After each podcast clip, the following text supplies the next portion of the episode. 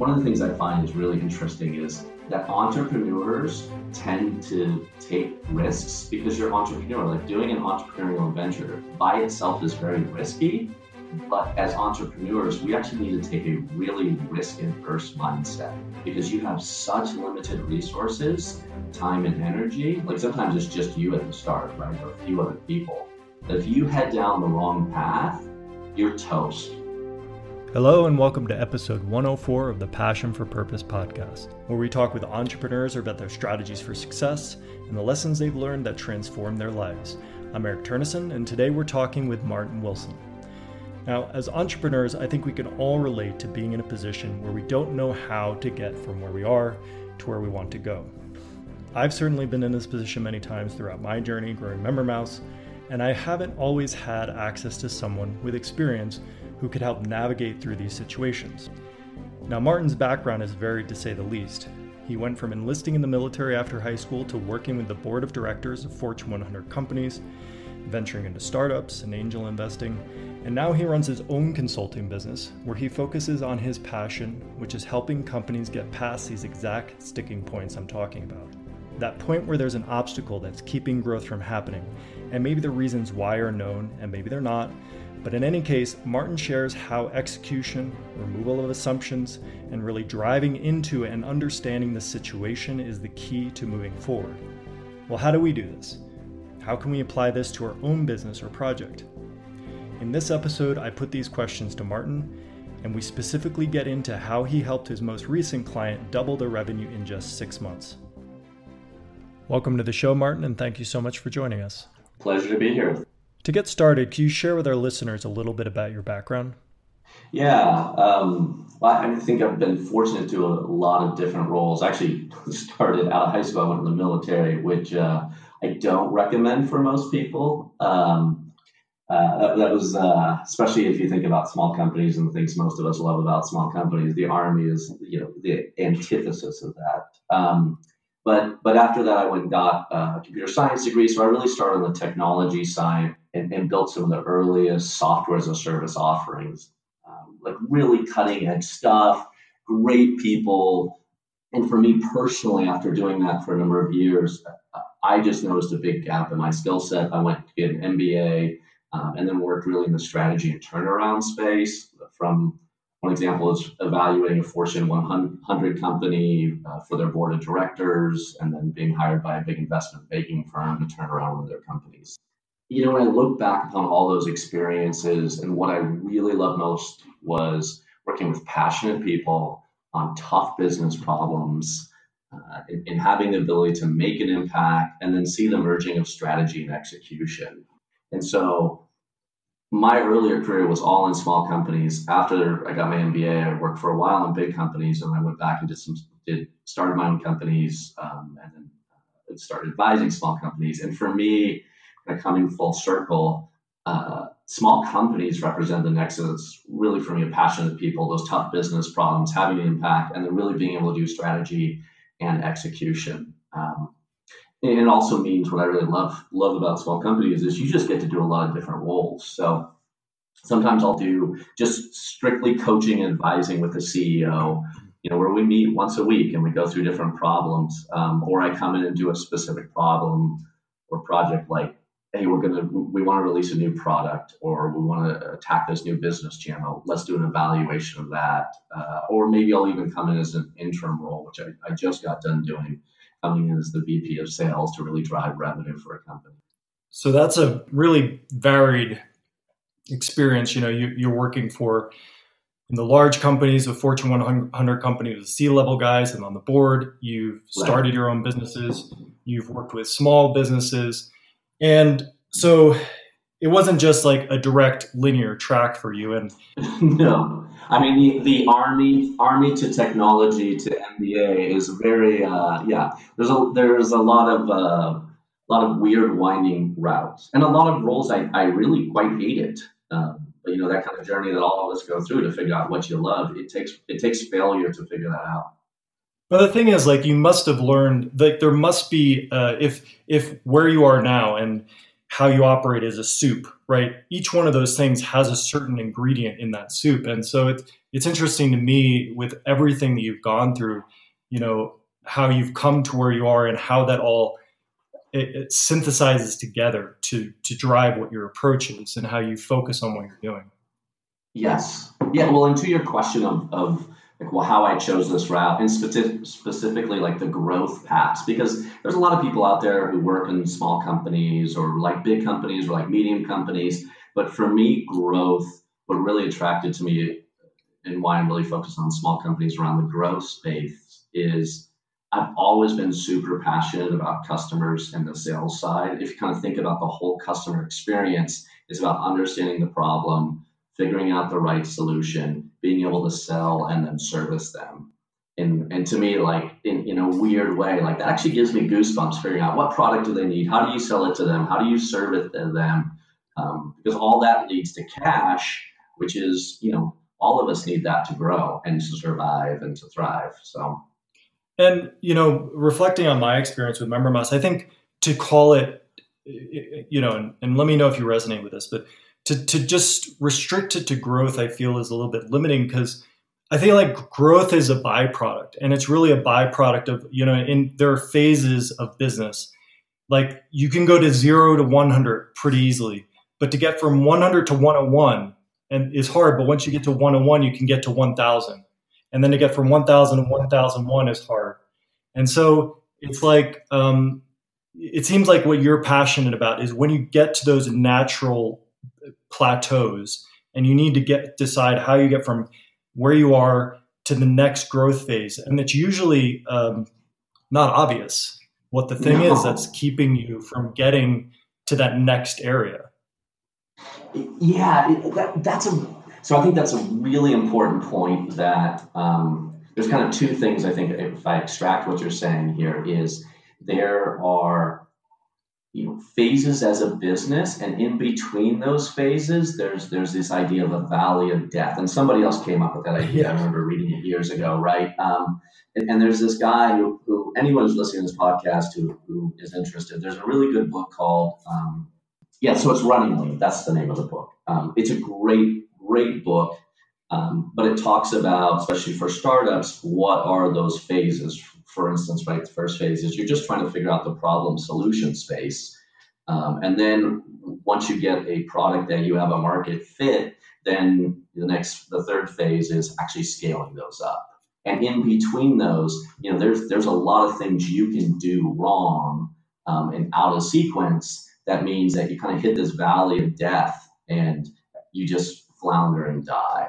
Um, and it's hard to know because it's not codified what you should do at each phase. Um, there's some certain things you, you need to do, but there's a lot of things you can do incorrectly that keep you in that valley of death. And I know for me, you know, looking back, it, it's hard to even know that you're in the valley of death. Yes. Because, um, like, I know in retrospect, I can see, oh, I spent like X amount of time floundering around trying, you know, kind of like doing that thing where, you know, like the definition of insanity is to try the same thing multiple times and expect a different result. right. You know, but you don't you don't you don't have the experience or the context or the perspective to see that you're doing that. Yes. And so so I imagine the point at which somebody comes to you, do they, do they usually recognize that they're in that situation? That's a really good question. When you say the situation, do you mean the valley of death or that they have a problem? Yeah, so they so they're like, okay, like we're banging our head against the wall. Why can't we get from X thousand million dollars in revenue to Y?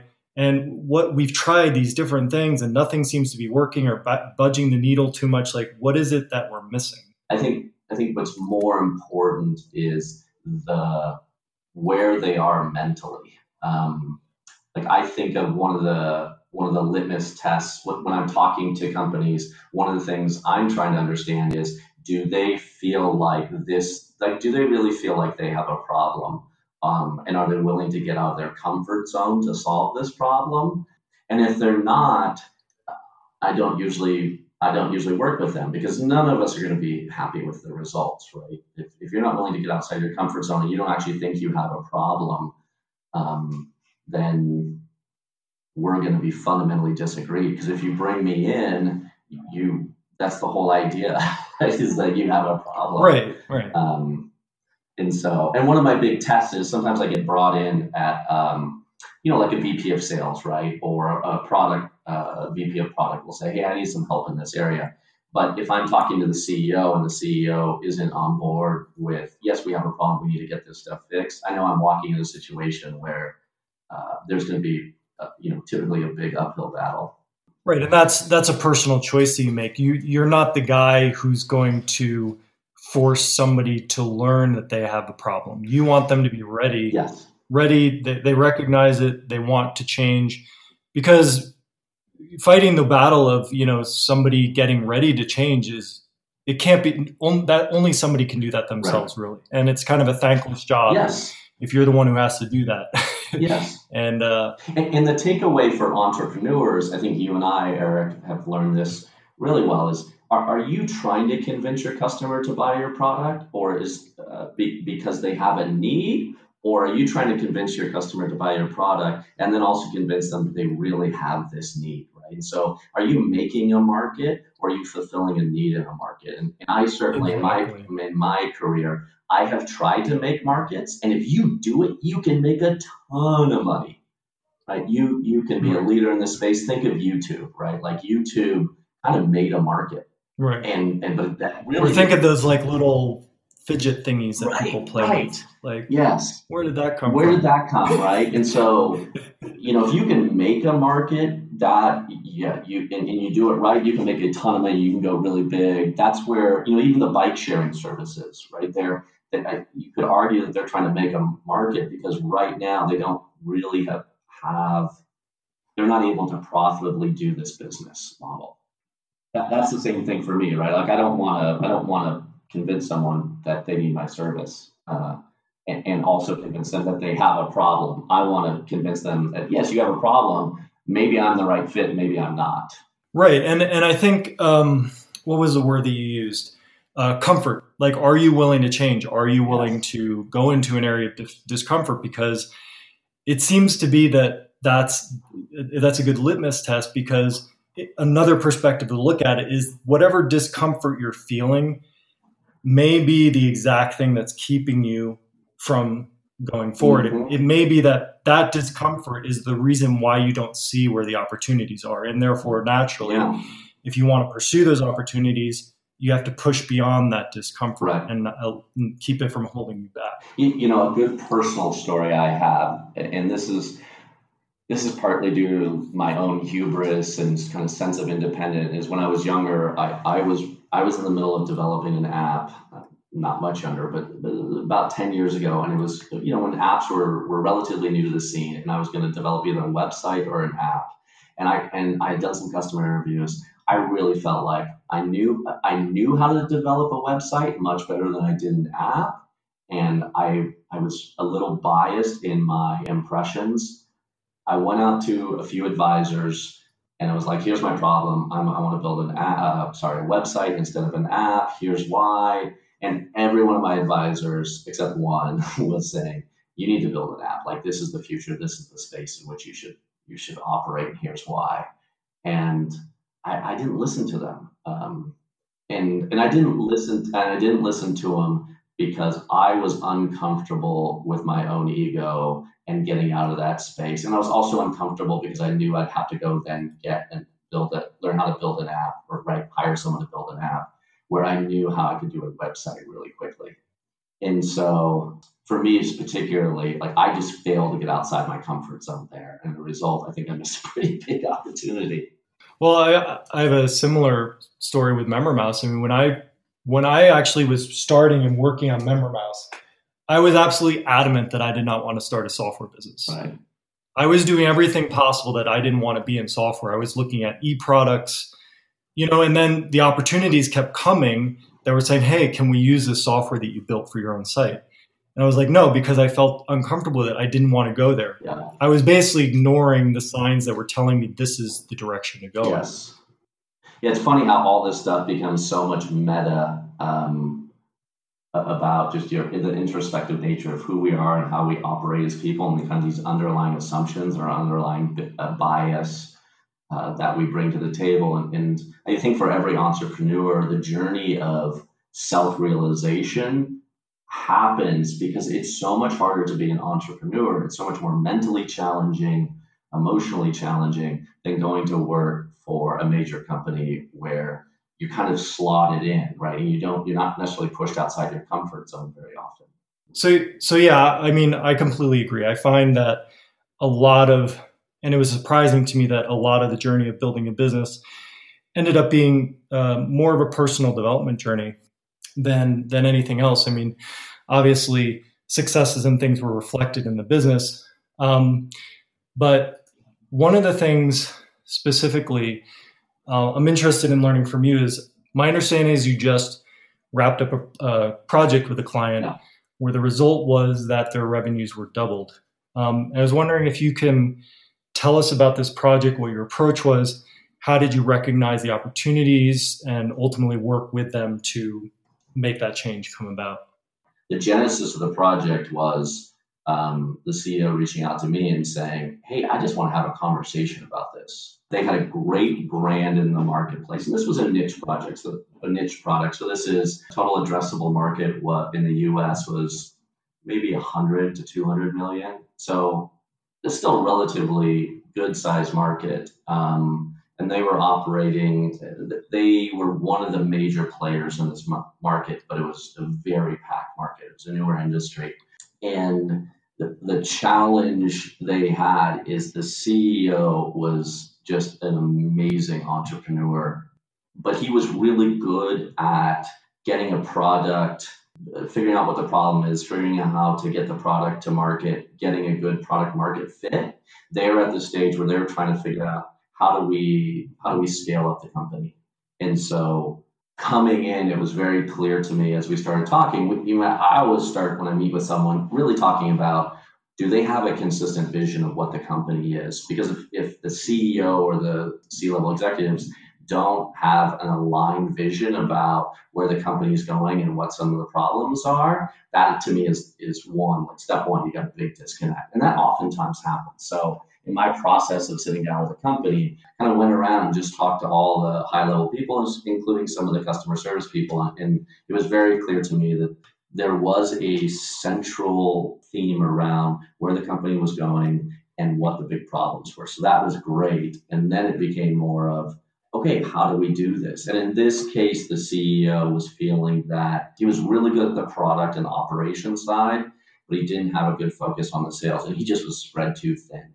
So, so kind of that this engagement played out at the end of a week, we had a pretty good sense of where we needed to go. We didn't exactly know how to execute on those, but we had spent a good amount of time making sure that we are solving the right problem. And then you can start diving into, well, what are some ways to solve those problems?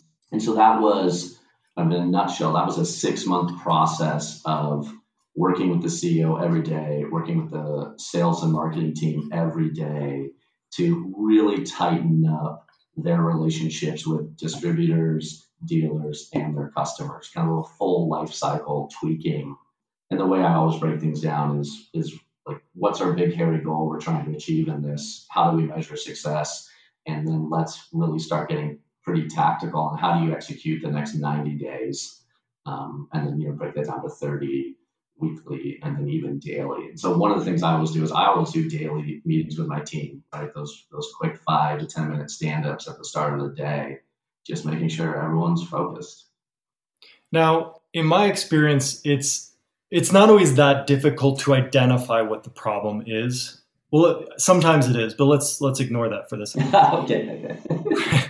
Assuming you know what the problem is, right? Right you may know what the problem is for a long time, but what is that? What is, you know, and then you talk about, okay, we identify the problem, but in this scenario, it, it seemed like most people were, you didn't have to convince people. Like most people, uh, based on who you talked to, knew about what the issue was, where they wanted to go. There was, right.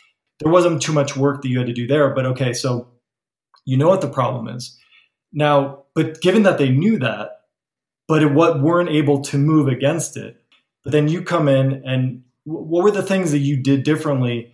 The, the, I'm thinking of the arch stones. Like there, there are these things that you know when you just like judo chop them in the right, right. way. You know, like things fall into place like what were those or what are those things when you know you know what you need to do but for some reason it just isn't happening yeah well let me make one comment to the problem statement that i find is very common is that there, there gets to be a lot of groupthink where everyone, especially at small companies where there's not a lot of political stuff going on. Like bigger companies are very different, but in smaller companies, you tend to maybe you do ignore a problem, but I think what happens a lot is you you you realize this is a problem. Like let's say um, let's take a big issue, right? Like you're not getting enough revenue because customers are turning over a lot, right? Like that is the problem but if you start to drive down, one technique is always to ask the five whys, right? Like the problem is that customers are churning a lot, but you need to really dive down into, well, what's really the problem here? Why are customers churning a lot? So you ask that question, you're like, well, we've got these three things, right? Like we're in this example, right? Like um, we don't have good follow up to customers once they purchase. Uh, we're not delivering things on time. So customers are sometimes returning things. We don't have good customer support. So as you start to drill down there, I think you start to get really specific in understanding what the problems are that are driving some of these bigger issues like revenues or costs. Um, and then in those, kind of get to your question here of how do you do those? I think one of the techniques that works really well for me is being really open about and work the team about what do we think the problems are? What are the underlying assumptions on those problems?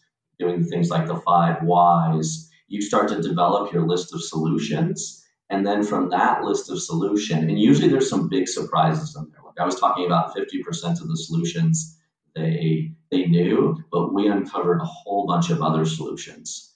And then it's usually a pretty simple exercise. And I usually just get the team together in the room and we're like, hey guys, we're gonna have lunch and we're gonna spend two hours on this.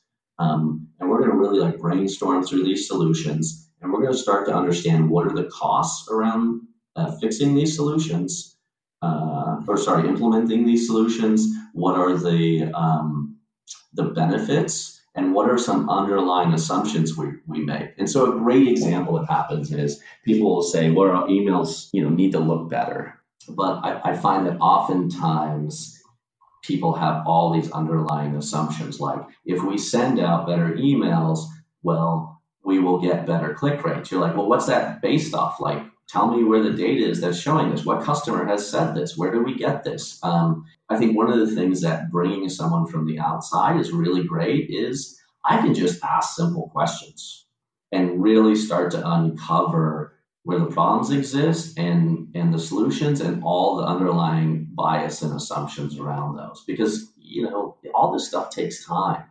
One of the things i find is really interesting is that entrepreneurs tend to take risks because you're entrepreneur like doing an entrepreneurial venture by itself is very risky but as entrepreneurs we actually need to take a really risk averse mindset because you have such limited resources time and energy. Like sometimes it's just you at the start, right? Or a few other people. If you head down the wrong path, you're toast. Where big companies, I mean, you can plow $20 million into a failed project. And if it has a 3% chance of making it, but it's worth, you know, a billion dollars, you'll do that all day. But as a startup, you really can't do that. And so see, everyone wants to do things that are effective, but I think oftentimes we get blocked and we make those bad decisions because fundamentally we don't understand the problem. We haven't dove deep enough. We're impatient to get results, uh, and then we don't we don't figure out ways to simply test assumptions. Like you can test assumptions around click through rates on better emails, right? You can run a you can run a simple test, uh, split test, and see a few times to see if you have better click rates. So that's an easy thing to figure out. Some of these other things, they just take longer to figure out. Right? If you're, especially if you're a B2B company. So I've, I've worked with B2B companies, you know, you have a six month sales cycle. You don't want to implement a big change to your sales cycle because that can really impact your revenue without really understanding it and really testing it out. And reflecting on my journey with MemberMouse, you know, um, when you're starting, it, totally from scratch. You know, I look at it like kind of a metaphor of ship mm-hmm. size. When you're starting off, you basically you're in a rowboat. You can turn on a dime. You know, you can do whatever you want. Nobody's going to say anything about it. You're obviously not successful. you know, but once you get successful, there's a different operating mentality that has to happen. It's like the ship's bigger. If you want to turn it, it takes more resources. Just effectively to turn the ship takes more energy. And therefore, if you're going to put um, your invest your energy into a direction, you have to learn to, like you said, test your assumptions. Because that, that was a big thing for me. Um, you know, there was this there was this uh, bleed over space where the ship became big, but I was still operating like it was the right, Wild West. Like, oh, well, you know, we can still make decisions based on we were when we were yeah, just a rowboat. And you, know, you quickly realize, oh, well, not all of our, like you said, not all of our assumptions are correct. And it's far more cost effective to take the time, have a little mm-hmm. patience, take the time, test the assumptions, ask the questions, and then move forward based on the mm-hmm. consensus. But it was definitely something to learn through the experience of doing it the wrong way. Yes. Yeah. Yeah. Yeah. I, I, one of the, uh, just the offhanded piece of advice that I would give every entrepreneur is find a few mentors and talk to them every once in a while on a monthly basis.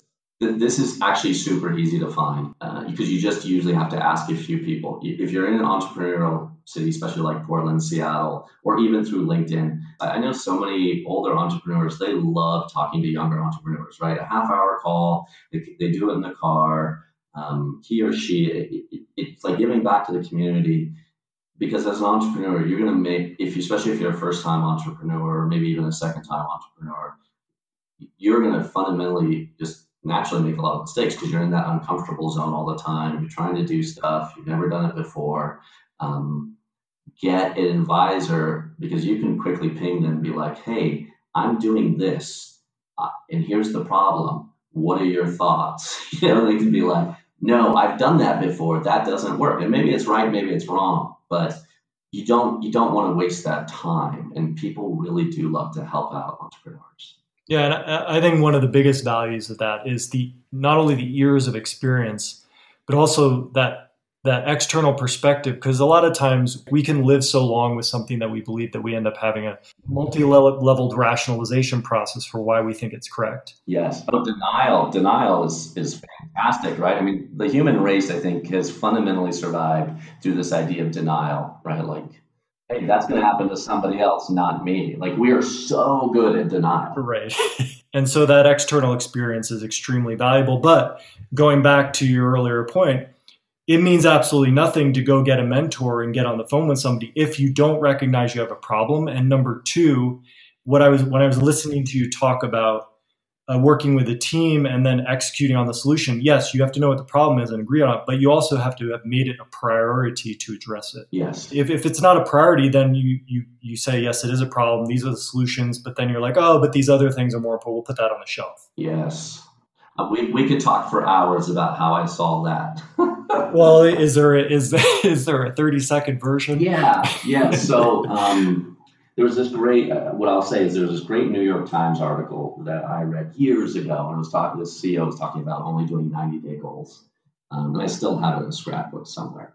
But what I realized, especially as an entrepreneur, is I would say take take these things and do them religiously, and this will really help amplify your success. Which is, as a company, figure out what your big hairy goal is. Right? If you want to, if you want to have you know, 100,000 people use MemberMouse, right? Like, let's say that's a goal, right? Like, that's your big, hairy goal. I, every 90 days, I would get with my team, uh, and usually it was just the executive team to start with, right? But we would spend a whole day thinking about our problems and analysis, at least once a quarter, thinking about the next 90 days. Um, because you know you want to figure out what should be our goals these quarters and you can't make too many right you can't do i would say no more than five things you should be focused on in a quarter and these can be themes, but I'd like them to be more goal specific, you know, like SMART goals, right? Smart, measurable, actionable, realistic, and timely.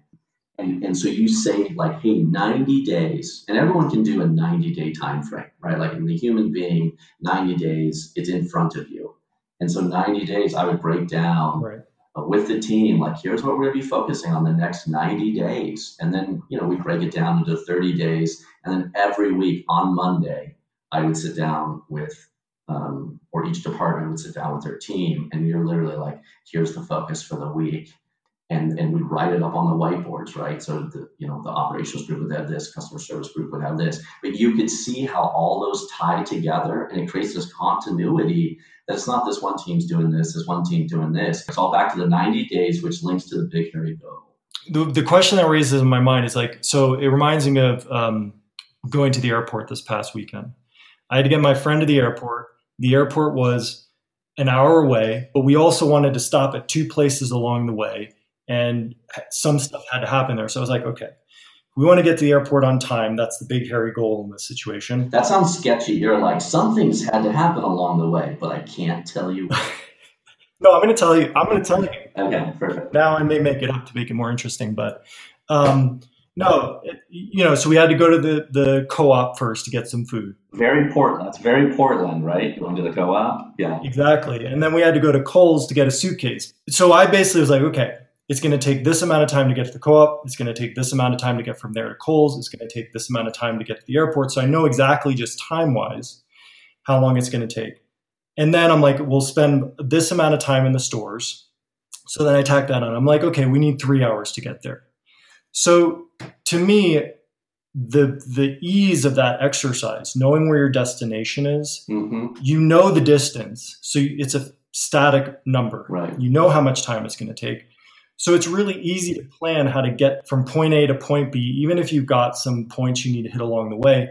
For me, what becomes a little bit muddled in in dealing with big hairy goals of the business is those metrics aren't so obvious sometimes. It's like, okay, if I want to get from 10,000 to 100,000 customers, right. Well, obviously I know that's a difference of 90,000, but what am, what's my mechanism? What what's the car in this situation? What is the gas? What is Yes. So to me that can be a stumbling block even figuring those things out because you, without that you can't even have a chance of planning and measuring yes so, so what I would say to that is, yes, you, you, in order for your business to get there, uh, yes, you you have to figure out what that course is, but that course is not a straight linear path, right? Like it's not. I'm going to do this correctly for net for 180 days, and then I pivot to this. Like the the fact that you're saying I don't actually know is exactly why I felt as an entrepreneur and have had countless examples of this, 90 days are a really good time frame to work off of. Because you're saying there's going to be basically to get this because we're un, this is uncharted we don't know we're going to fail a lot. And it's okay to fail we don't want to we don't want to fail intentionally but we do want to fail by design. And so planning out 90 days and then sometimes breaking it down by 30 days and even weekly you can say hey, we're going to run this test this week because we believe that if we make this, you know, we do this biz dev partnership, right? Let's say you do a biz dev partnership with, um, I'm just going to say WordPress because that's easy, right? Um, but you do this biz dev partnership with WordPress. Um, you think your, your, guess is that, okay, that will drive 10,000 more customers, um, right? So you're going to make that part of a 30 day goal, let's say. And so, but at the end of it, it allows you to test that out and look at it and see if it actually worked or not. Because so much of what we're doing, they are our best guesses at what will actually work. So that's why I, I really like that 90 day. Because yeah, it's a you know, you you hear this this analogy all the time of, you know, you're really taking a sailboat and you're zigging and zagging back and forth. The reason for 90 days and really being able to test your problems on a continuous basis is you're trying to limit your zigging and zagging as much as possible because those zags are really expensive. And also make sure that the line that goes through the center of all those zags it is at least pointing to the island that you're going to. Yes, right, right. And that's where the big hairy goal is in place. And and I think especially as a leader in an organization, even if you only have four employees, one of your big things you want to do is make sure everyone's as much as possible moving in the right direction. And it doesn't, especially in a small company, it doesn't take that much work to make sure everyone's aligned in the right direction. Because people get, I mean, we all know it, right? People go in, they work for a day, and they can do a whole day doing emails and not actually driving significant value to the business. And that's what I think as an entrepreneur, you, you really want to make sure all your people every day are driving value for your business. Yeah, that's a good point. When people come to talk to me and they want to start something or do something, one of the recommendations I feel coming up for me is like, make sure whatever you're looking to do, you're interested in. Yes. Because it's, I find that the slow and the steady wins the race thing still applies. Yes. Even in today's fast paced market.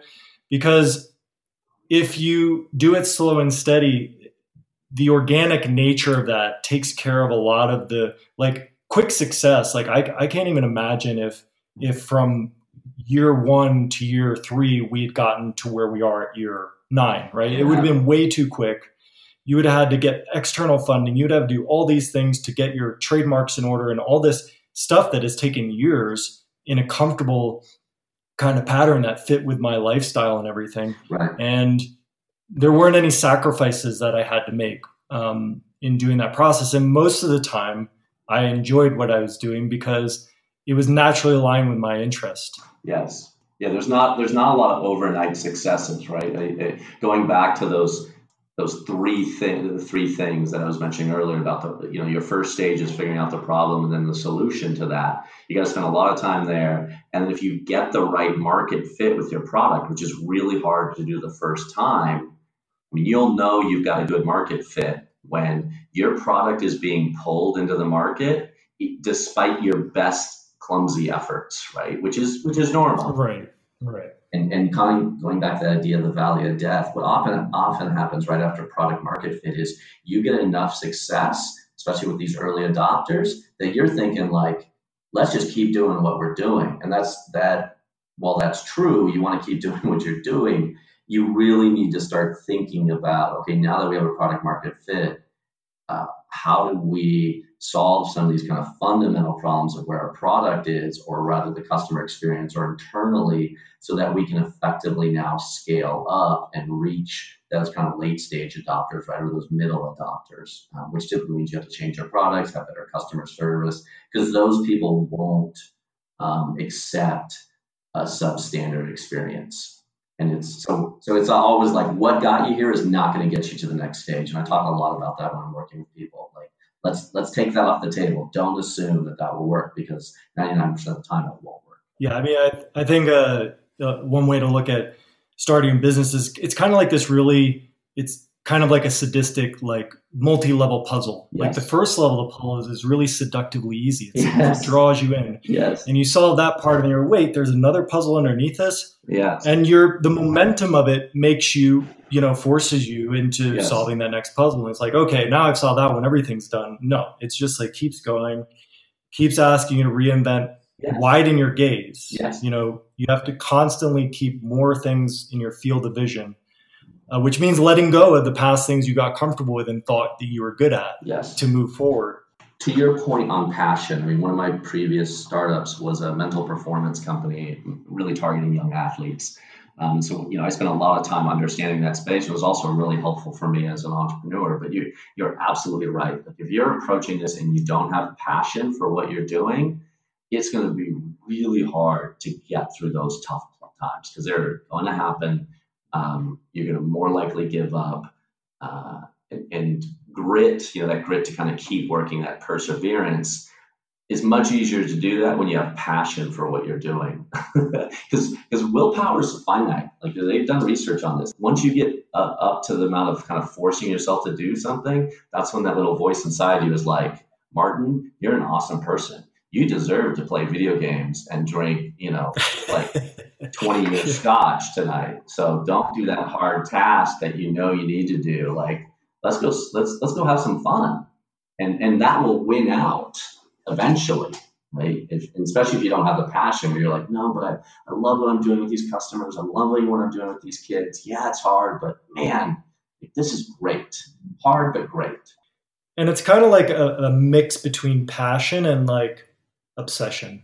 Yes. Because I know when I was when I was working through the support side of the MemberMouse business, that was not fun for me because yeah. I was I I just come out of I just come out of the phase where I was just building and excitement and creativity and working with people one on one, just like really enthusiastic, optimistic. And then you get some success and you get people coming in and people of course are complaining that things it doesn't do what they want it to do mm-hmm. and maybe they're not on point with what they're saying.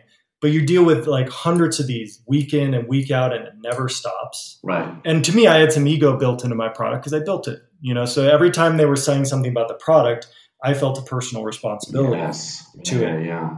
And so that was a really hard position for me to be in and uh, passion definitely waned in that time. Sure. But my desire but what kept me going through that phase of it was like a different passion a passion to to satisfy that need that those people said that they wanted. Mm-hmm. to do to do the right to do something the right thing. And i think i also learned through that process that you have to have a balance between what you're willing to give and what you're holding back. Mm-hmm. because i start off by like oh i'm just going to do everything for everybody. And that doesn't work. Right, right. yeah. That's not the right decision. And so you know kind of taking the zigzag path to figure out where's the middle path. But each each stage of the puzzle of the business too like I feel like there's a different alignment of passion. In the beginning, it was a passion for the product. Mm-hmm. Then it became a passion for uh, getting people what they want and satisfying the customer. And now it's and now it's the passion is more holistic. It's like how do all these pieces work together? Right. You know, how do, how does every little thing gear fit with itself and everything runs so that when this thing turns, that thing turns and everything's efficient.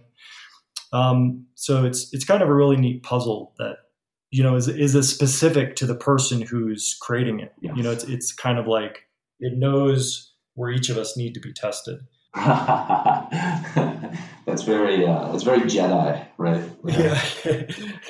you walk into the yeah. cave every day as an entrepreneur and you're going to get tested a little bit you know exactly you know i would say one of the tough lessons especially uh, if you're a little bit newer to the workforce um, and Jeff Bezos has actually written written this. And, and, if, if people haven't don't go out and regularly read Jeff Bezos's yearly letters to shareholders, they are awesome. I recommend everyone go out just just read his letters to shareholders. He has so much golden advice on on this. But one of the tough lessons I think I have learned, you guys I'm sure have learned, is understanding when you're making decisions what kind of decision you need to make.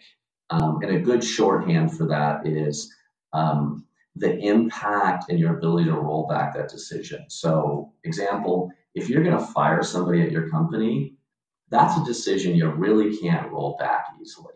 So, don't make it lightly, right? Obviously, there's going to be some legal impacts about this, but you really want to think through big decisions that have a radical impact on your company that can't be easily rolled back.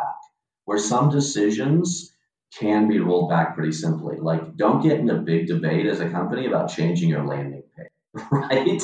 Like, and, but I see this all the time, right? People are like, well, we got to have like a three hour meeting on changing the landing page. I'm like, who owns this? That person.